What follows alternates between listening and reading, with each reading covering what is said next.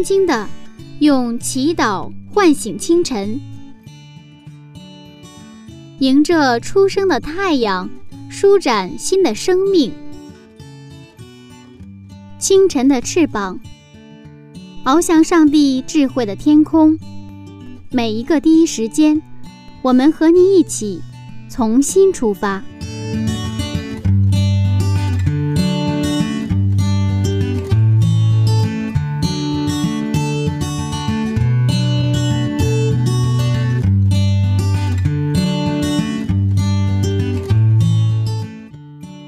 的听众朋友，大家好，欢迎收听由柚子为您主持的《清晨的翅膀》灵修栏目。这里是晨读《创世纪一百讲》系列讲座。生活中，我们常常会遇到令自己感觉很不公平的事情。中国呢，也有一句古话。说君子报仇，十年不晚。可是为了报仇，为了寻找心理的平衡，我们常常失去了快乐，也没有了感恩的生活。我们的人生变得不再精彩了。那么，在今天的内容里。上帝教给我们一个全新的解决方式，是什么呢？让我们进入《创世纪》第十三讲：爱该隐的上帝。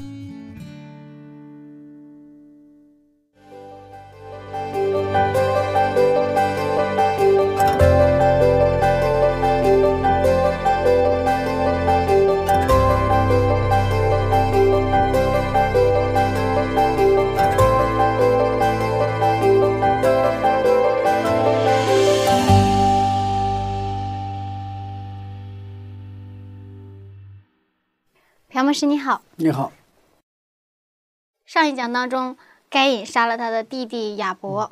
嗯，今天我们看到跟之前有一个很相似的场景，上帝又来找该隐了。对，现在这里要提出一个问题，就是这样杀了弟弟的该隐，嗯，上帝还爱不爱他？是啊。所以说这个，我们还是先看一下经文哈。嗯。这个。创世纪四章的第八节。创世纪四章八节，该隐与他兄弟亚伯说话，二人正在田间。该隐起来打他兄弟亚伯，把他杀了。嗯，这里这个该隐与他兄弟说话，那么这个“说话”这个词在希伯来原语里边是讨论、挑战的意思，就有点像该隐向亚伯找茬儿。嗯，这找茬儿的。原因在哪里呢？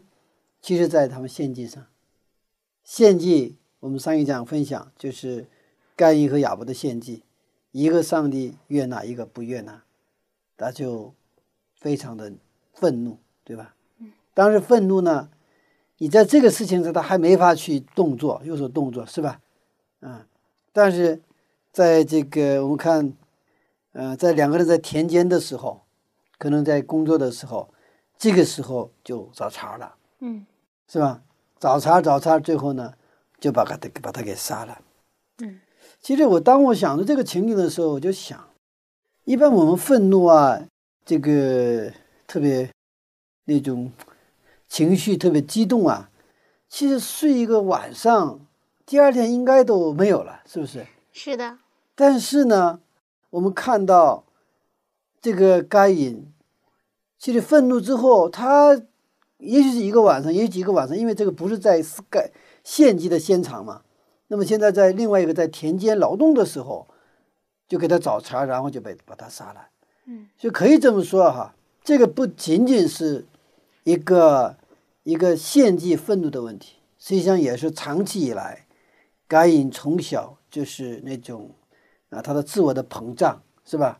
后来他有了什么出发点？这个触发点哈，不是出发点，就是接触的触哈。触发点有这么一个该献祭的出发点，然后呢，就最后导致了怎么样？就是他把他弟弟给杀了。在某种层面上说，这是一个结果，这是一个结果。因为他的父母啊，就生了他之后，本来给他寄予很大的希望，啊，得了一个男子，对吧？啊，得了一个男子是什么？就是女子的后裔，就是我的主啊。但是从看到他成长的时候，这个亚当和夏娃呢非常失望，是吧？那么也实际上他的从小成长的时候，他的品格、他的品性，已经带有太多罪的这些东西在里边。所以说，今天我们在看到。两个人在田间，他然后向这个弟弟这个挑衅，然后找茬，然后最后呢来打他的这个杀他的弟弟亚伯。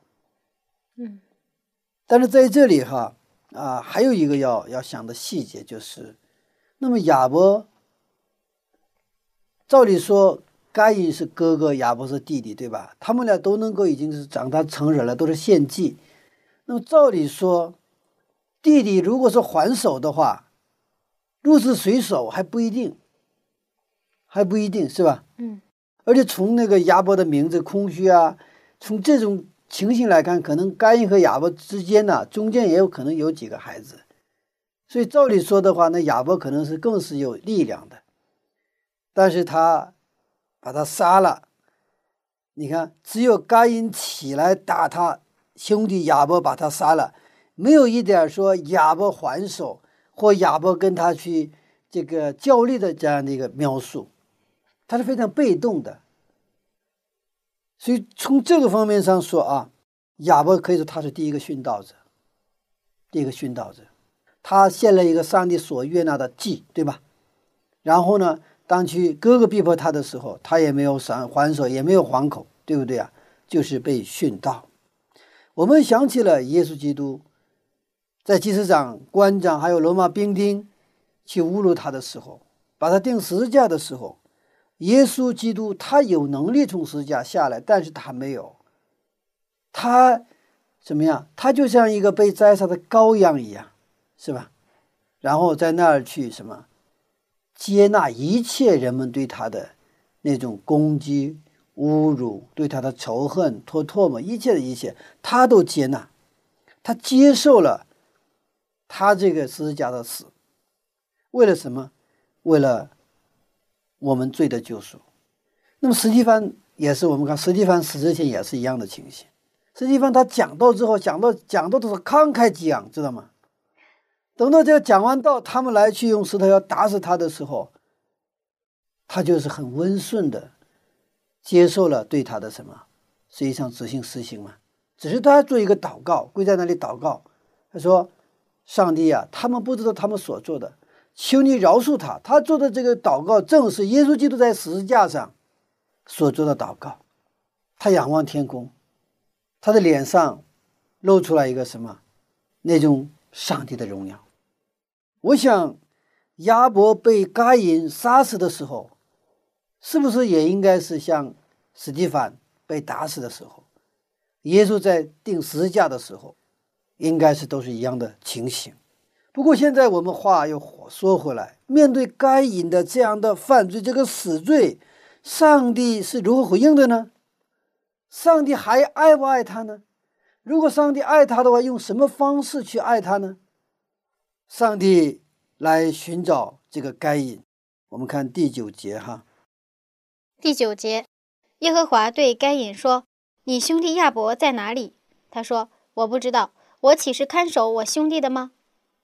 嗯，上帝应该知道该隐杀了亚伯，为什么还刻意来问，装作不知道呢？嗯，我们的上帝不仅来寻找我们，也就是这个上帝来寻找这个该隐，嗯，而且他来寻找他，并不是为了去把他置就置于死地，而是想把他救活，就是给他悔改和什么省察自己的机会。这让我们想起了亚当夏娃犯罪后上帝的反应。嗯，亚当夏娃犯罪之后，上帝也是来找他。我在创世三章，在创世三章九节，上帝来找他们，但是他们躲避在哪里啊？树后边，他们拒绝见上帝。在创世三章九节和创世纪的四章九节，上帝的提问是基督教两个最基本的提问。一个提问是什么？创世纪三章九节，耶和华上帝来找亚当夏娃说：“你在哪里？”对吧？那现在呢？这个耶和华上帝来找该隐，你的兄弟在哪里？这两个提问是基督教的两个两个最基本的，可以说最根本的两个提问。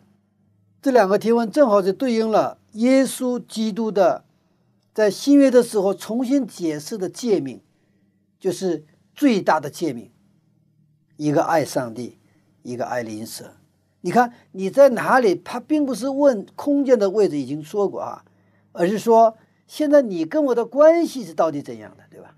上帝在问这个问题，你别别躲避了，是不是？原来我们根本不用躲躲避嘛，你现在躲避啊？你在哪里？上帝明明知道他在哪里啊，上帝能不知道吗？全知的上帝，但是现在他问他你在哪里，提醒他，现在在我们关系当中你的位置在哪里？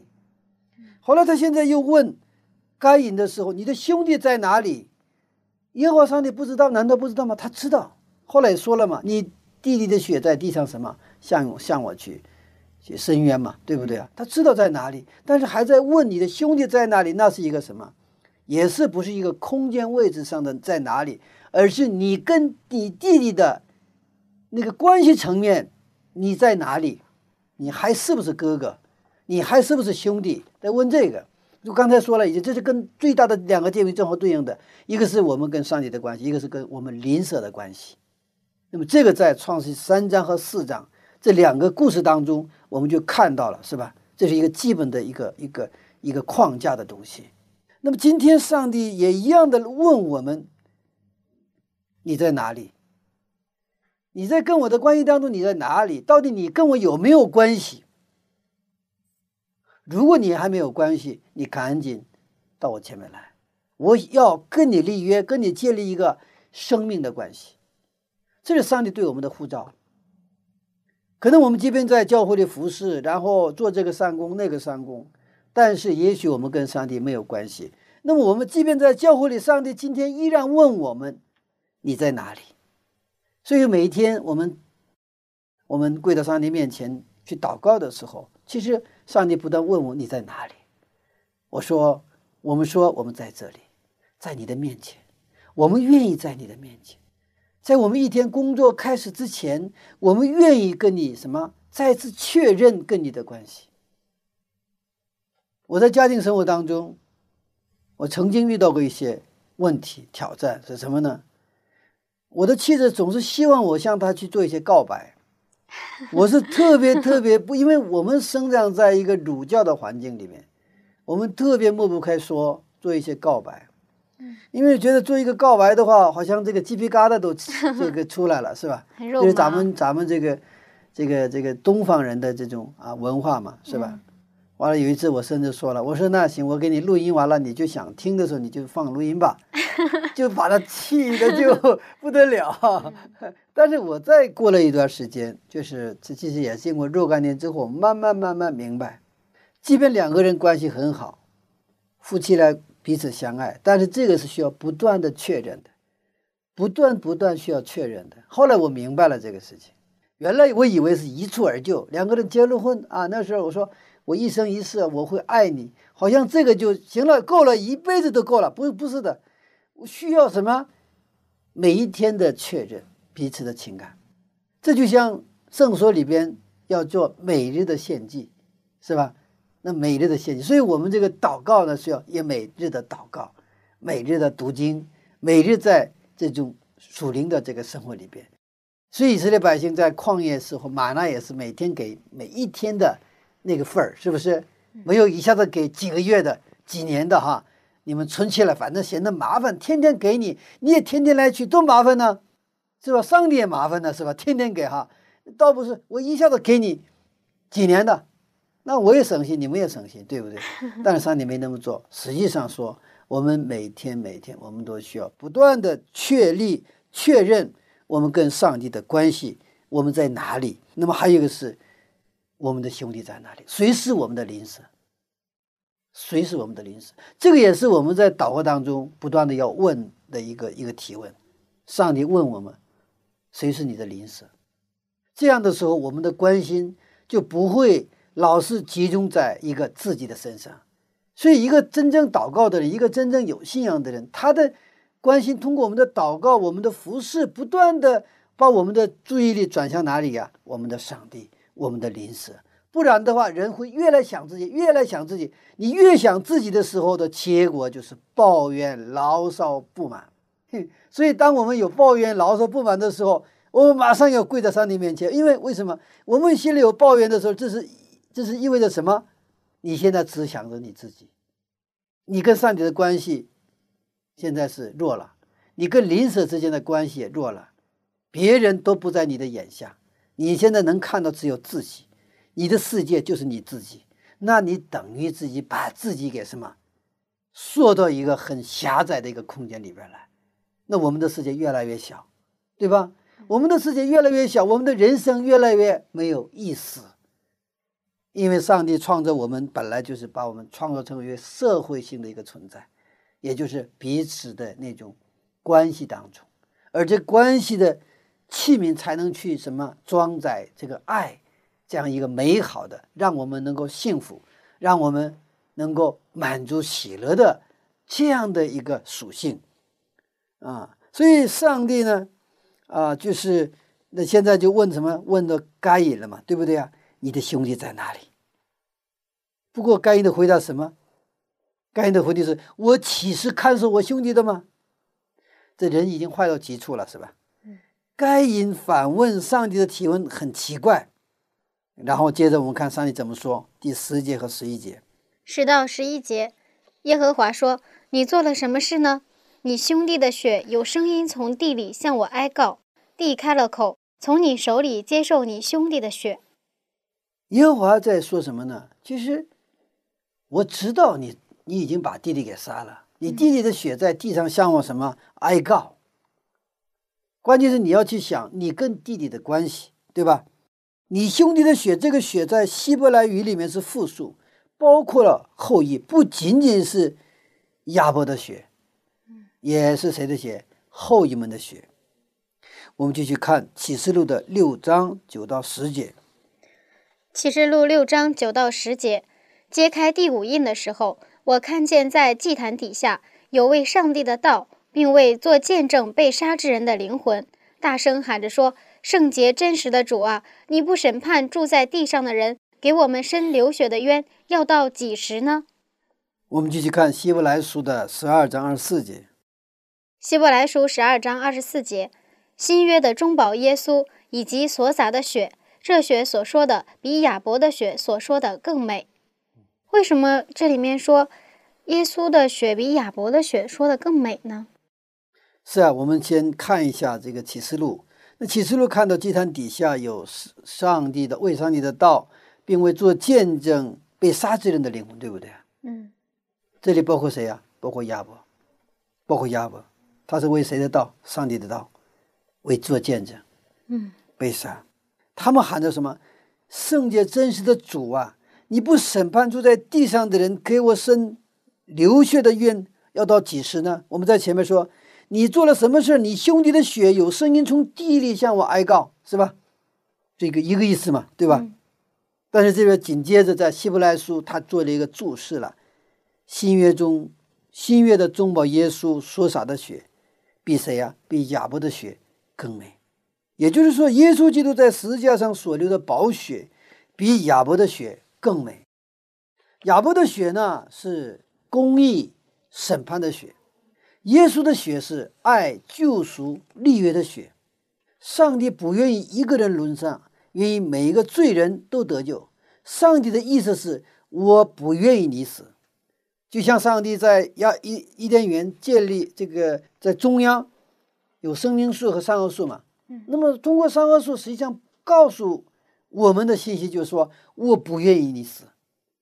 虽然你有自由意志，你可以选择死，你可以吃三恶果，你就可以回到你的尘土，但是我不愿意你死。所以我跟你说，你不要吃三恶树上的果子。所以，耶稣的血是爱救赎立约的血。所以，耶稣基督在十字架上。流血受死的时候，他向我们传达的信息是：我爱你们，我都替你们流血了，你们还能死吗？你们不能死。如果你们还死的话，我就白白在这流血了，我就死的太冤了，我就白死了。亚伯的血是在深渊什么公义审判的血，所以哈，我们看到在希伯来书的注释是什么呢？耶稣基督的宝血是一个比亚伯的血是更美的血。他们如果只有亚伯的血，只有深渊，只有审判的血，其实这个世界是不完美的，对不对？嗯，我们可能都有一些啊，因为在这个因为罪进来之后，这个世界就不再有绝对的公义。所以今天耶稣基督依然对我们说：，当我们跌倒、我们犯错，甚至我们犯罪的时候，耶稣依然拿着他的宝血对我们说。你现在说的是什么？我愿意为你死，愿意为你流血，所以我们不要掩饰我们的罪。我说主耶稣啊，你把我的罪全拿走，我的罪拿出来，你流的血才什么值得？阿门。我悔改认罪，我相信你的宝血能洗净我的罪的时候，其实正好是一个很好的一个一个信心的一个告白。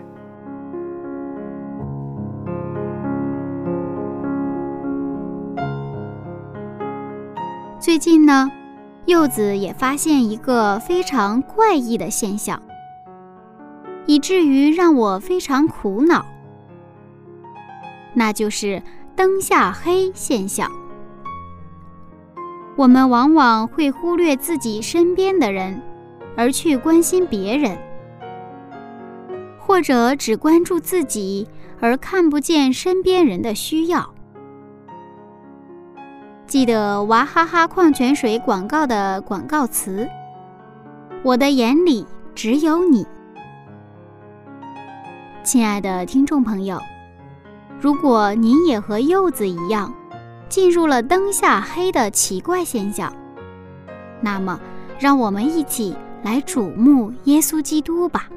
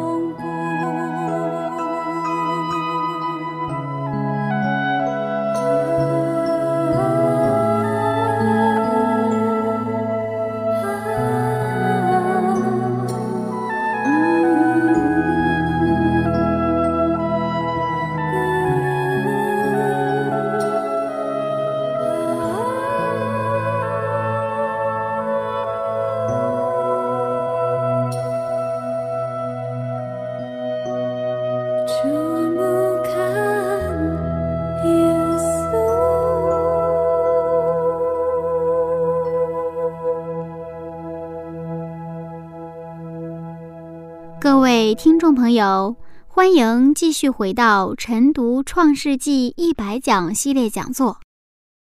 下面有请牧师继续分享今天的内容。那我们接着看第十一节。十一节，现在你必从这地受咒诅。这是上帝第一次对人类的咒诅。今天内内容是什么？人从哪里受咒诅啊？从地里受咒诅。那个之前是上帝咒诅了地，是吧？他咒诅了那个在三章啊，咒诅了这个蛇之后，之后呢，他祝福人，对不对啊？祝福人之后，但是跟人说了这个罪的影响带来的，他们在地里的就是这个这个这个受的有苦，是不是？嗯嗯。但是犯罪的是该隐，为什么上帝要咒诅地呢？没有啊，这个是人这个，你必从这地受咒诅，这个地。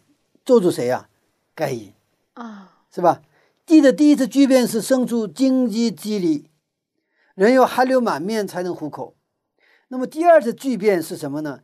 地不再给你效力了，嗯，是吧？到该隐的时候，这个地怎么咒住你啊？因为你汗流满面才得糊口，现在汗流满面，这个地呢不给你出产了，知道吗？为什么？该隐，我们记得该隐献祭嘛？该隐是拿什么地里的出产来去献祭，对吧？他是拿着地里的农产品来显示自己的义，自己如何如何辛苦。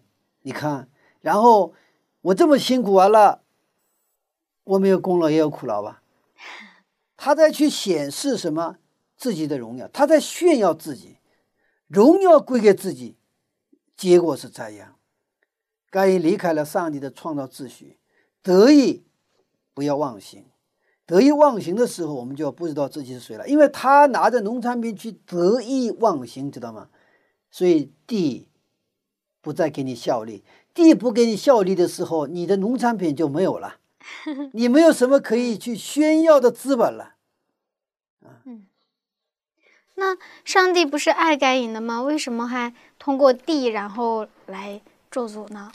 你看现在哈，我们看这个上帝跟这个该隐，他不来找该隐嘛？他们俩说话的话，他这个就像好像是这个铁轨的两个轨一样，他就触不到一块儿，他是老是在走平行线，啊，他就是呃不在一个频道上。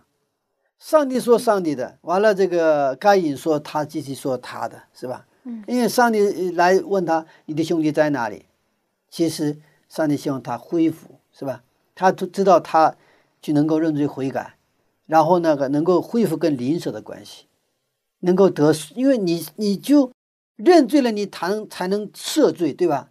你才能解决什么？你杀兄兄弟的这个问题，因为杀了兄弟之后，那个那种愧疚啊，那种那种啊，这个就是那个你犯罪所带来的那种痛苦是跟随你的，你跑不掉的。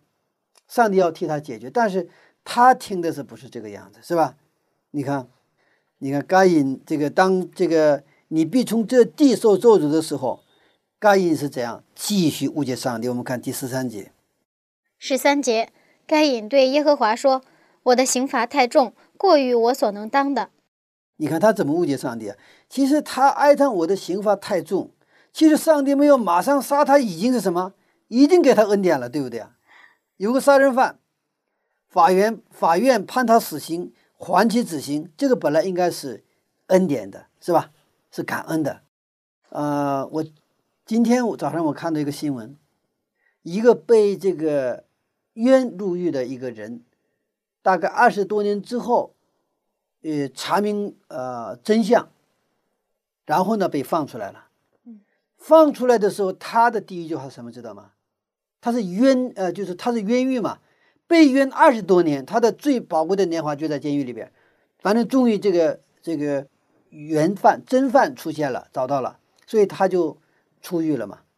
出狱之后，他的第一句话是：“我感谢二十多年前那个法官给我留条，给我留条命了。要一般的话，可能马上就起诉了哈，我们叫行政起诉，针对这个政国家起诉哈，因为我二十八年，你得给我算钱呢。”但是他的第一句话是什么？我感谢法，二十几年前那个法官，当时如果给我判死刑了，执行了，就是找到真犯，已经都就已经就没有用了，是吧？虽然他的意思，虽然我二十多年被约了在监狱里，度过了人生最美好的年华，但是那个法官给了刘条命，是吧？我现在能够出狱，而且我能真的是能够这个洗冤嘛，对不对啊？这个心态，哎，我就是看完了这个也是比较感动哈。哎呀，这个人也不简单哈。他知道，呃，这个呃，就是这是自己的一个选择嘛。我可以恨这些法院，我可以恨这些监狱里的狱警，但是他没有，他是感恩，感恩。但现在这个该隐怎么样？该隐说我的刑罚太重，对吧？他应该是感恩了。你要本来我是应该死罪嘛，杀了人死罪嘛，但是你没有让我死，怎么样？上帝，你还留我这一条命，我真的太谢谢我，好好做人，对吧？但是他说我的刑罚太重，我们常常这样忘恩负义，误解上帝，曲解上帝的旨意。为什么该隐这个时候他看不见上帝的恩典呢？我们是不是也经常会在误解上帝的状态里，然后还不知道呀？这个如果用新约的表现，就是在约翰福音的表。这个表述的话，就是耶稣基督在见尼哥底母说的时候一样，你需要重生。如果你不重生，你看不到上帝的国，也就是你看不到这位上帝，就是耶稣在我们的中间，你也看不到他。如果我们不重生的话，该隐是没有重生的人，所以他一样去教会，一样去敬拜上帝，就是表现形式上就一样。但是他没有重生，所以他看不到这位上帝。你看不到上帝，你更去不能正确的认识这位上帝。所以他是按他的想法、他的逻辑怎么样啊？觉得怎么？他觉得这个杀弟弟，他有没有那么大的一个一个一个什么样？他说，反正早餐早餐，最后就把他杀了嘛，是吧？嗯。而且这个时候只有他们两个人，这个田里边不是在家里，只有他两个人，除了上帝谁都不知道。然后上帝跟上帝说：“我的我的刑罚太重，啊，太重。我们没有重生的经验，上帝给再多的恩典，我们享受不到。就像一个个瓶子盖上盖，你把太平洋的水全部倒给这个瓶子，这个瓶子一滴水都进不去，一滴水都进不去。不是说这个上帝的爱没有，上帝的恩恩典不存在，上帝的恩典可以说通过十字架像洪水一样倾泻而下，但是因为我们没有重生，我们没有悔改，上帝的恩典一滴都进不来。该隐就是这个样子，所以他看不见上帝的恩典，也不知道感恩。那么我们的信仰生活呢？我们到了教会，在敬拜的日子，能否见到上帝的面呢？如果我们见不到上帝，可能我们就是该隐的心态，心里有罪，是罪，让我们与上帝之间的关系隔绝了。我们看，即便是他误解上帝，该隐误解上帝，该隐也见不到上帝的恩典。但是我们看上帝怎么做？我们看第十四节和第十五节，十四到十五节。你如今赶逐我离开这地，以致不见你面，我必流离飘荡在地上。凡遇见我的，必杀我。耶和华对他说：“凡杀该隐的，必遭报七倍。”耶和华就给该隐立一个记号，免得人遇见他就杀他。好，你看这个该隐的这种心态，他也知道他杀了人，人家会杀我，对吧？嗯。但他说话的时候，这个刑罚又太重，对不对啊？你非常的非常的一个逻辑已经很混乱了，对不对啊？嗯。不过对于这样的一个该隐，耶和华对他说：“凡杀该隐的，必遭报七倍。”他要保护谁呀？保护该隐。嗯。给他立了一个记号，免得别的人去杀他。嗯，在我们国家的律法里，如果说犯了杀人的罪，一定是要受刑罚的。但是为什么上帝在这里没有给该隐刑罚，而是给他保护呢？无论他杀人没杀人，嗯，他都要死的，这是圣经的基本的概，因为犯了罪，是吧？嗯。那么上帝为什么存留生命给我们？就是让我们认识上帝，让让我们悔改，让我们去认识上帝的时时间。可以说，我们上帝留给我们人生七十年、八十年的时间，就是。什么时间？就是让我们认识上帝的时间，因为其实人本来应该拥有的这个时间是永生，对不对啊？这个不是我们的全部，这是只是一部分，所以让我们在这个时间当中，在恩典的门关闭之前，让我们去认识我们的耶和华上帝。所以说，即便是该隐杀了弟弟，也要给他什么机会？悔改的机会，给他悔改的时间，是吧？嗯啊，在这个时间当中，那么他要得到保护，保护。该隐呢一直埋怨上帝，误解上帝，但是上帝始终是饶恕该隐，一直给他悔改的机会，给他满满的恩典。凡杀该隐的，必遭报其背。在本文里面有 “not so” 这样的词语，就是说不是这样的。就他跟他就跟该隐说：“你说是这样，我说不是这样的。”你看，他说：“凡遇见我的，必杀我。”耶和华对他说：“Not so，不是这样的。凡是该隐的，必遭报七倍。我来保护你。”上帝否定该隐的想法，上帝否定该隐误解上帝的那种想法。我们常常误解，这样误解上帝，是吧？嗯啊，因为我们可能从来没有经历过这个恩典，所以说。恩典是让我们最恐惧的，可能是最恐惧的一个事情。真的白白的给你给给你一栋房子，敢要吗？太烫手了，是不是？嗯，没有条件，没有任何条件，白白的给你。啊，假如说我们教会里可能为社区做一些免费的一些服务，刚开始人们相不相信？不相信。我们在去年年底的时候，我们做一个社区的健康服务。因为好多人，这个来了之后，他刚开始是不是你先做这个这种体检之后要卖药吗？我们说的特别清楚，这个不带任何商业性的交易，因为我们是教会，我们就提供这种服务，是吧？啊，人们就是后来就是就我们的当时就就大概一个星期下来，就一百多个人就就接受了这种健康的服务，啊，那为什么说是免费？其实我们在上帝得来的就是免白白得来的恩典，是不是？但是我们希望接受我们服侍的这些人认识上帝，他也给别人带来恩典，就是成为一个通道，成为上帝给更多的人。祝福的通道，给更多的人带来恩典的通道。那么，你首先要经历什么是恩典，对不对啊？因为我们的世界里边，那我们基本上什么都是现在做交易嘛。不是说做交易不好，但是只有交易的世界是不完美的，是吧？只有交易的世界是不会幸福的。不是说这个交易不好，不是说商业不好，商业很好，但是只有商业这个世界，我们没有感动。只有计算，对吗？是的。啊，我们需要商业，需要交易，但更需要上帝的恩典。所以，这就是我们教会存在的理由，也是我们一个基督徒存在的理由。在这样乏味的一个世界上，竞争，呃，可以说那种有很多焦虑的这个世界，我们带去上帝的恩典、上帝的慈爱、上帝的饶恕。上帝所带来的那种和平。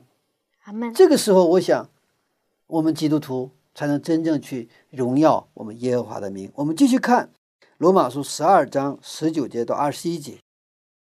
罗马书十二章十九到二十一节，亲爱的弟兄，不要自己伸冤，宁可让步，听凭主怒，因为经上记着，主说：“伸冤在我，我必报应。”所以，你的仇敌若饿了，就给他吃。若渴了，就给他喝，因为你这样行，就是把炭火堆在他的头上。你不可为恶所胜，反要以善胜恶。这罗马书他讲到，深渊在我，我必报应。嗯，也就是说，现在就是亚伯被杀之后，就涉及到一个深渊的问题，对不对？嗯，正因为深渊，亚伯深渊，所以该隐害怕。因为哑巴伸冤的话，得杀谁呀？杀那个该隐，对不对呀？但是上帝在说了一个另外的一个一个世界，就是深渊在我，我必报应。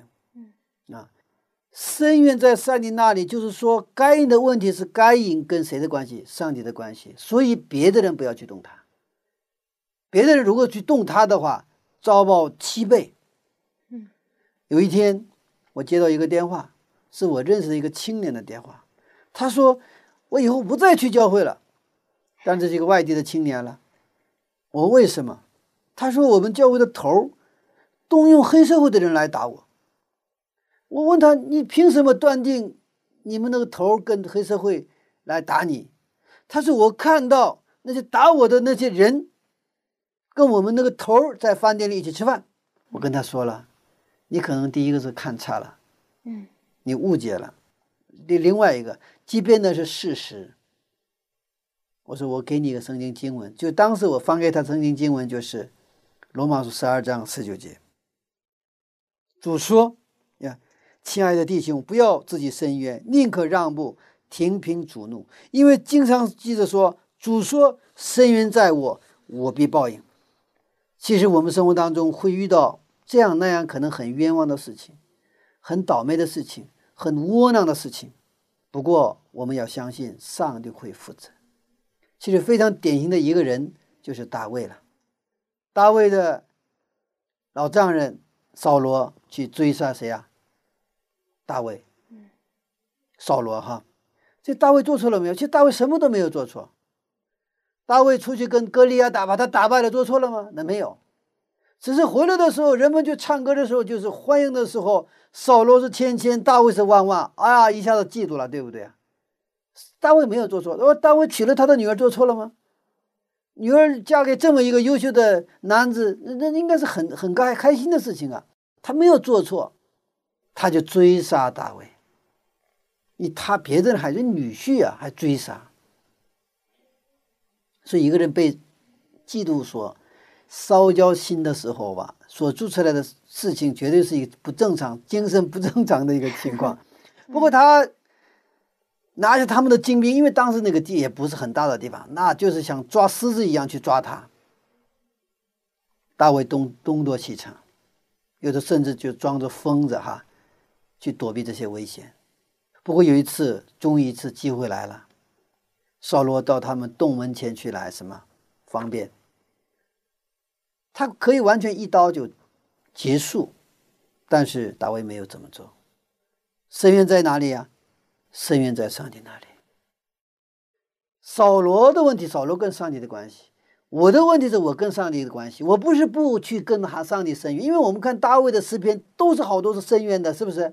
上帝，你为什么这样？为什么这样？对不对啊？你为什么让我这么去痛苦？我心里现在太挣扎了，都是这样的内容。现在是我上帝是我跟上帝是我跟上帝的关系，扫罗是扫罗扫罗跟上帝的关系。扫罗对我不好，他想杀我，但是他的问题让谁解决？上帝要解决。不是我来决，所以他放下。所以大卫的真正的一个信仰的根基就在这里，他绝对信靠上帝。这是你的事情，但是按照人的这种情感来说，那真是那是一个最佳的机会来了，是吧？嗯，我可能要是要是可能我们的话，可能会想，我闭上眼睛，我先杀了之后，上再再向跟上帝求饶恕。上帝，我做错了，你饶恕我的罪。我实在是我这个熬不过去了哈，我杀他了。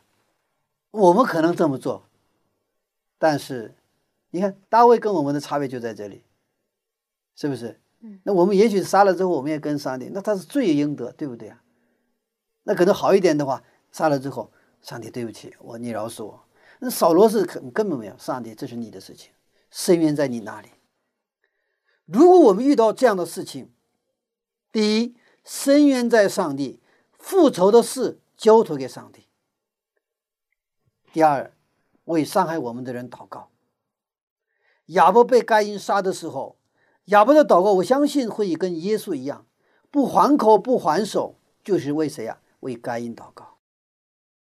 上帝复仇的方式就是饶恕，通过饶恕减少一个仇人就。多了一个朋友，耶和华给该隐一个记号，免得人遇见他就杀他。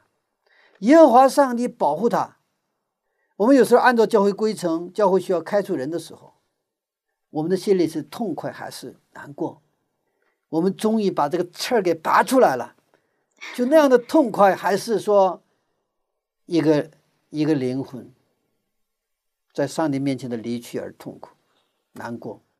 如果耶稣在教会，斯蒂凡在教会，亚伯家在教会的话，有一个教友他的问题触及到教会规程应该开除的一个内容的时候，他们会怎么做？或者说，最起码他们会是一个什么样的一个感受？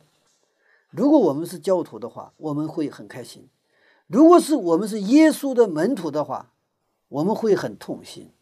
嗯，所以上帝要保守该隐。上帝存留该隐性命的原因有两个：一个是给该隐悔改得救的机会；第二是让罪的性质充分的彰显出来，让人知道上帝的公义是有爱的公义，是充分给人机会的公义。通过上帝公义的彰显，让我们知道罪是多么可恨可恶。其实十字架的问题也是这样的问题。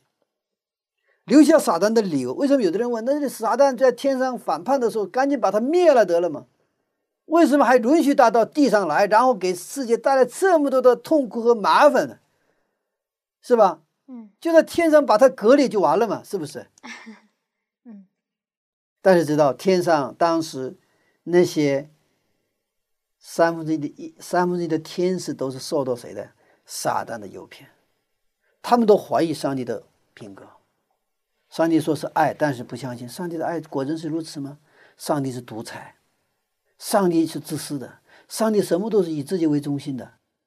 这个听进去了，撒旦的这种诬告听进去了，三分之一的天使啊，还有天庭上很多的居民、住民，他们也是，是啊，上就搞不清，不是很确定，所以上帝允许留下撒旦，为什么？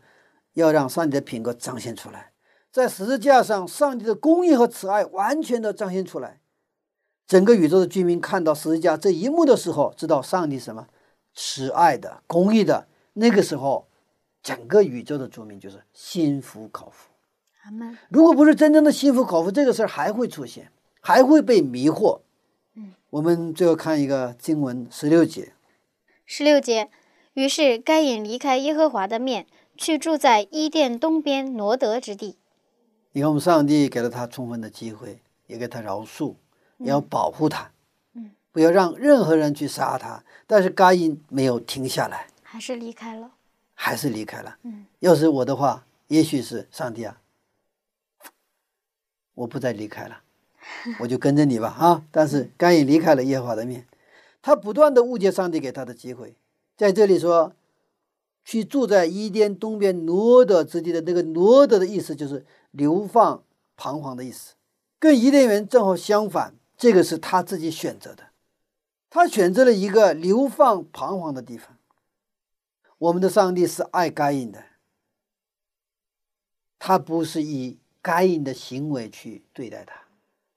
该隐杀了人，犯了死罪，但是上帝依然去爱他，爱到底，就像耶稣。爱犹大爱到底一样，我们还能学到一个有益的信息，就是误解上帝的结果只能是离开上帝。误解上帝甚至比不信上帝还可怕。所以误解圣经比从来没有接触过圣经的人还危险，因为第一个扣记错了，后面的全错了。但是看每一个扣都对，是吧？他整体的看全错了。别人说你错了的时候，你还说没错呀，每个扣都在扣眼里呀，这个是非常可怕的。我们的现在的生活状态是不是感恩？如果没有感恩，我们就是抱怨；没有动对上帝的感谢，就是对上帝的不满。那我们可能就是该隐。该隐的每句话都充满了抱怨和不满。我们早上大把，我们把第一个时间分别为圣。其实我们最重要的是我们的感恩赞美。祷告不是早晨起来要跟上帝说，你要给我这个，给我那个，像小孩子跟父母要糖吃一样。愿我们今天的生活成为感恩和赞美的生活。阿门。我们做祷告也是做有信心的祷告，我们去行动也是做有信心的行动。而这个信心，恰恰是我们跟上帝连起来的一个什么？一个通道。阿门。愿上帝的旨意。通过我们有信心的祷告、有信心的行为，能够实现在我们的生活当中。阿门。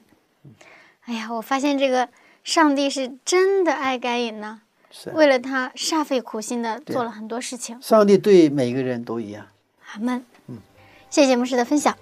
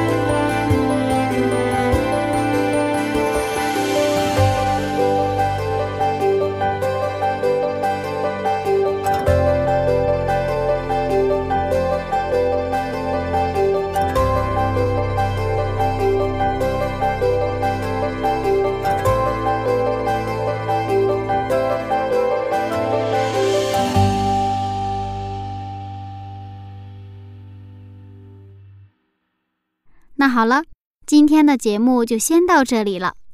下一次分享我们再见，拜拜。